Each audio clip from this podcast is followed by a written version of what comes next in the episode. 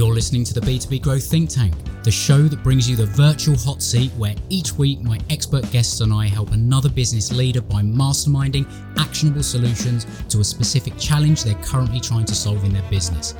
So if you're looking for answers to a specific challenge that you're facing, that if you could solve in the next 90 days would have a huge impact on your growth, send it in to thinktank at thinklikeafish.co.uk and we'll see if we can feature you on the show. My name is Adam King, your host and the captain of the ship at growth consultancy Think Like a Fish. And if you're ready to rethink what's possible for your business and discover the growth strategies, advice, and insight to turn this new vision into a reality, let's get started. Hey, Adam here. Now, before we dive into today's episode, I wanted to quickly let you know about my Growth Accelerator implementation program. Now, this is ideal for owners or directors of established B2B or professional service firms who want to generate more revenue in less time while lowering marketing costs. And it's especially ideal for those who are sick and tired of the hype and false promises, who instead like the idea of working with a partner that puts skin in the game with you and guarantees results. Now, if that is you, then the Growth Accelerator implementation program could be the perfect solution to setting you on the path to sustainable growth. Because when you partner with me for 90 days, I'll help you implement a simple and scalable business development system that is guaranteed to generate at least 500,000 of new revenue for your business in the next 12 months. And if you like the sound of this, make sure you visit thinklikeafish.co.uk forward slash accelerator and watch the short video that explains how it all works. But before you go and do that, let's get to today's episode. Hello, welcome to today's virtual hot seat. As a reminder, this is a shortened version of the full interview that I did with my guest, Dr. Roxy Mooney, and that interview is available on the podcast. So if you like what you hear in this, then make sure you go and check out the full interview that I did with Dr. Roxy. So I hope you enjoy today's virtual hot seat. Let's dive in. I, I want to pose the challenge that um, has come in this week. What we like to do with guests is just brainstorm maybe a, a few, you know, if, if this was being asked to us and maybe it was being asked to you, what what would you sort of um, advise somebody did as a result? So this uh, this week, um, this should be going out in uh, in in January time, so um, it will be apt considering people are going to be thinking about what to do over the next twelve months, and hopefully it will be a much better year than 2020. So, yeah. someone said to you in in the current climate. Should I continue to create things like a five year plan, considering all the uncertainty that's going around? Or should I be focusing on short term, looking for short term results? Good God, no, not a five year plan. I would say not even a one year plan. Um, I think one year plan, annual plans are completely outdated. Those are going to be um, obsolete before you ever get to executing it. Uh, I think that that's a recipe for failure, putting together these long term plans like we used to do years ago. Mm. I think yeah. um, I I agree when you use the term five year plan. I do think it's important to have a five year goal or a five year vision. Yep. And I yep. think it's quite an important distinction because people will get the two a little bit confused. Because if you don't have a kind of vision or an idea or a direction where you want to go to, that's when you can sort of, you know, using my, my constant fishing analogies, it's when you can start drifting on that open ocean, right? With no, you know, you're just a victim of the current or where the wind is going to take you. You've got no rudder. So it, when it comes to thinking five years ahead, it's what do I want my business to look, feel like? What kind of, how do I want my life to look like? How do I want it to fit into all of that? Who am I helping? Who am I impacting? What, what is that doing in the world? That's the sort of thing you think about in five years' time. But no, right now, I mean, you can't necessarily make a plan for a, for a right. single day because I'm, I'm, I'm, we're, we're doing this now, and I'm looking out my window, and I live next door to a pub. They were open again for um, what two and a half weeks. They've mm-hmm. invested in outdoor spacing and all that kind of stuff, and today they've had to shut because we've just gone into a, a tier three lockdown. Now they couldn't plan for that, but they planned for the short term. They planned for what was happening. They knew that if they increased their outdoor capacity, they were going to be able to bring in more people. They brought in the ability to do food, which was part of the uh, way to actually get people in. So yep. that's an example of, yes, focusing on the short term results because you need to be able to do that. You have to be agile. You have to be able to move quickly. So planning and sticking rigidly to a to a plan is is a fool's errand at this point. But it also does help to have that direction. And at least if you're yeah. thinking a year out, and you have to understand that okay, I will have certain financial obligations that I need to meet. So therefore, I have to be able to plan effectively to how to reach those objectives, and I have to understand how many clients, how many sales, etc., etc., that I will need to make in order to achieve those. Absolutely. Then you can break it yeah. down into 90 day sprints and things like that. But so change. the way I would, yeah. So the way I would define the difference is really being clear on the difference between the why, the what, and the how. Right. So if we've got our purpose, our why, our why is that rudder that's guiding our businesses and our why doesn't change. That just stays tried and true throughout the you know the duration of this business that we've launched. But the what and the how can very much change. And so as we're thinking about like marketing strategies and plans those to me are the how and how we do something this week like you just described with the pub example is very different than how we might do it in 30 days. Um, I, I, encourage folks to do um, short cycle planning kind of like what you're describing around 90 days so you so the other thing is kind of like um, i think that we have to be careful when we start saying that that people think that they're just going to every day throw something in the wall and see what sticks right? And kind of like you know what you're saying is what's the balance of that? Like you absolutely need a plan. And for those of us that are innovators and visionaries we can get caught up in that shiny uh, uh, new opportunity syndrome right? We've all been guilty of mm. that. We live in the future. And- that's the thing. You're able to project yourself there but you've forgotten you don't have a teleportation machine and you've actually got to make the journey.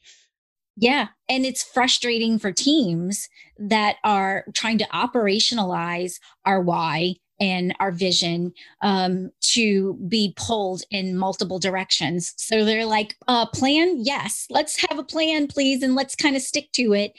And so there's definitely this balance between having our how plan mapped out for 90 days, but still being agile, being flexible, and I think also being data centric. And, you know, because as marketers, we have access to um, and insurmountable behavioral data in in performance data like never before you know how something performed being able to assess that and being able to determine what we need to do next. We might have thought even within this 90 day plan that we were going to do something in month three and we realized that no it actually makes sense to we're going to have higher impact if we do this tactic instead of what we had originally planned. Yeah i agree. I think uh, a few things that that sort of I, I, I get from that is the importance of being um, agile, the ability to create a culture within a business that allows you to pivot. And I know that's yeah. something that you have a very good methodology around helping people to actually, when the situations happen where it's like market situations change, like dramatically. I mean, this pandemic is a great example yeah. how you actually go through the process of assessing the situation, working out, well, what's the worst case scenario if I do nothing? And then actually, I need to figure out a way to pivot. And what does that look like? And, and pivot has been used as a bit of a buzzword lately, but it is something that really, really does describe the value of that. But I don't think you can do that unless you have a culture that is actually going to, first of all, see the need and then actually execute on it. Yeah. Yeah, I think it's um uh, you know I think of uh, this book that I read not too long ago, experimentation works, and making the case of you know kind of creating this culture around experimentation and giving a lot of examples um, that we can relate to. Whereas uh, you know Microsoft with Bing was you know they had a plan in place on what they were going to do with it and they experimented with a bunch of different hypotheses and in real time um, and really giving permission to employees to experiment, giving them permission to f- have some failed experiences, experiments, because not all of them are going to succeed. Um, and realizing that for Microsoft, within um, a, a minor tweak, they were actually to generate another billion dollars worth of revenue. So, I mean, these can be some very valuable experiments. Um, so, I think from the leadership down, um, thinking about creating this culture of experimentation and uh, failure. You know, we see a lot of tech examples, Google, Microsoft, that just do this all the time. They're running thousands and tens of thousands experiments a year. I think it's vital, and and I think the last thing to maybe um, uh, that, that, comes to mind for me uh, around this thing about around the planning and, and all the rest of it. I think it's an important distinction to make the difference between projects and process. And you'll mm-hmm. recognize this. yeah, because we've had this conversation. But I've heard this before. Yes, you have, but it's, it, it really does. I, I think mm. it really fits here because when you're making a plan, you're planning essentially to or, or, continue implementing a process that has an outcome that you can that you can rely on. Now, obviously, if something happens to make that process um, basically redundant, you have to look at uh, redoing the process. So it's like, you know, a spanner in the works, you, your, your, your, production line is, is literally shut down. What do you do? You have to figure out a way to fix it. Um, but the projects that you plan to execute over a 90 day, six month, year, those are the ones that you need to sort of take a bit of a step back and say, actually, what are the things that I need to do in my business that are going to have the biggest impact on ultimately the bottom line, my revenue? What is going to move the needle? And planning those projects but not to the detriment of still continuing to do the processes.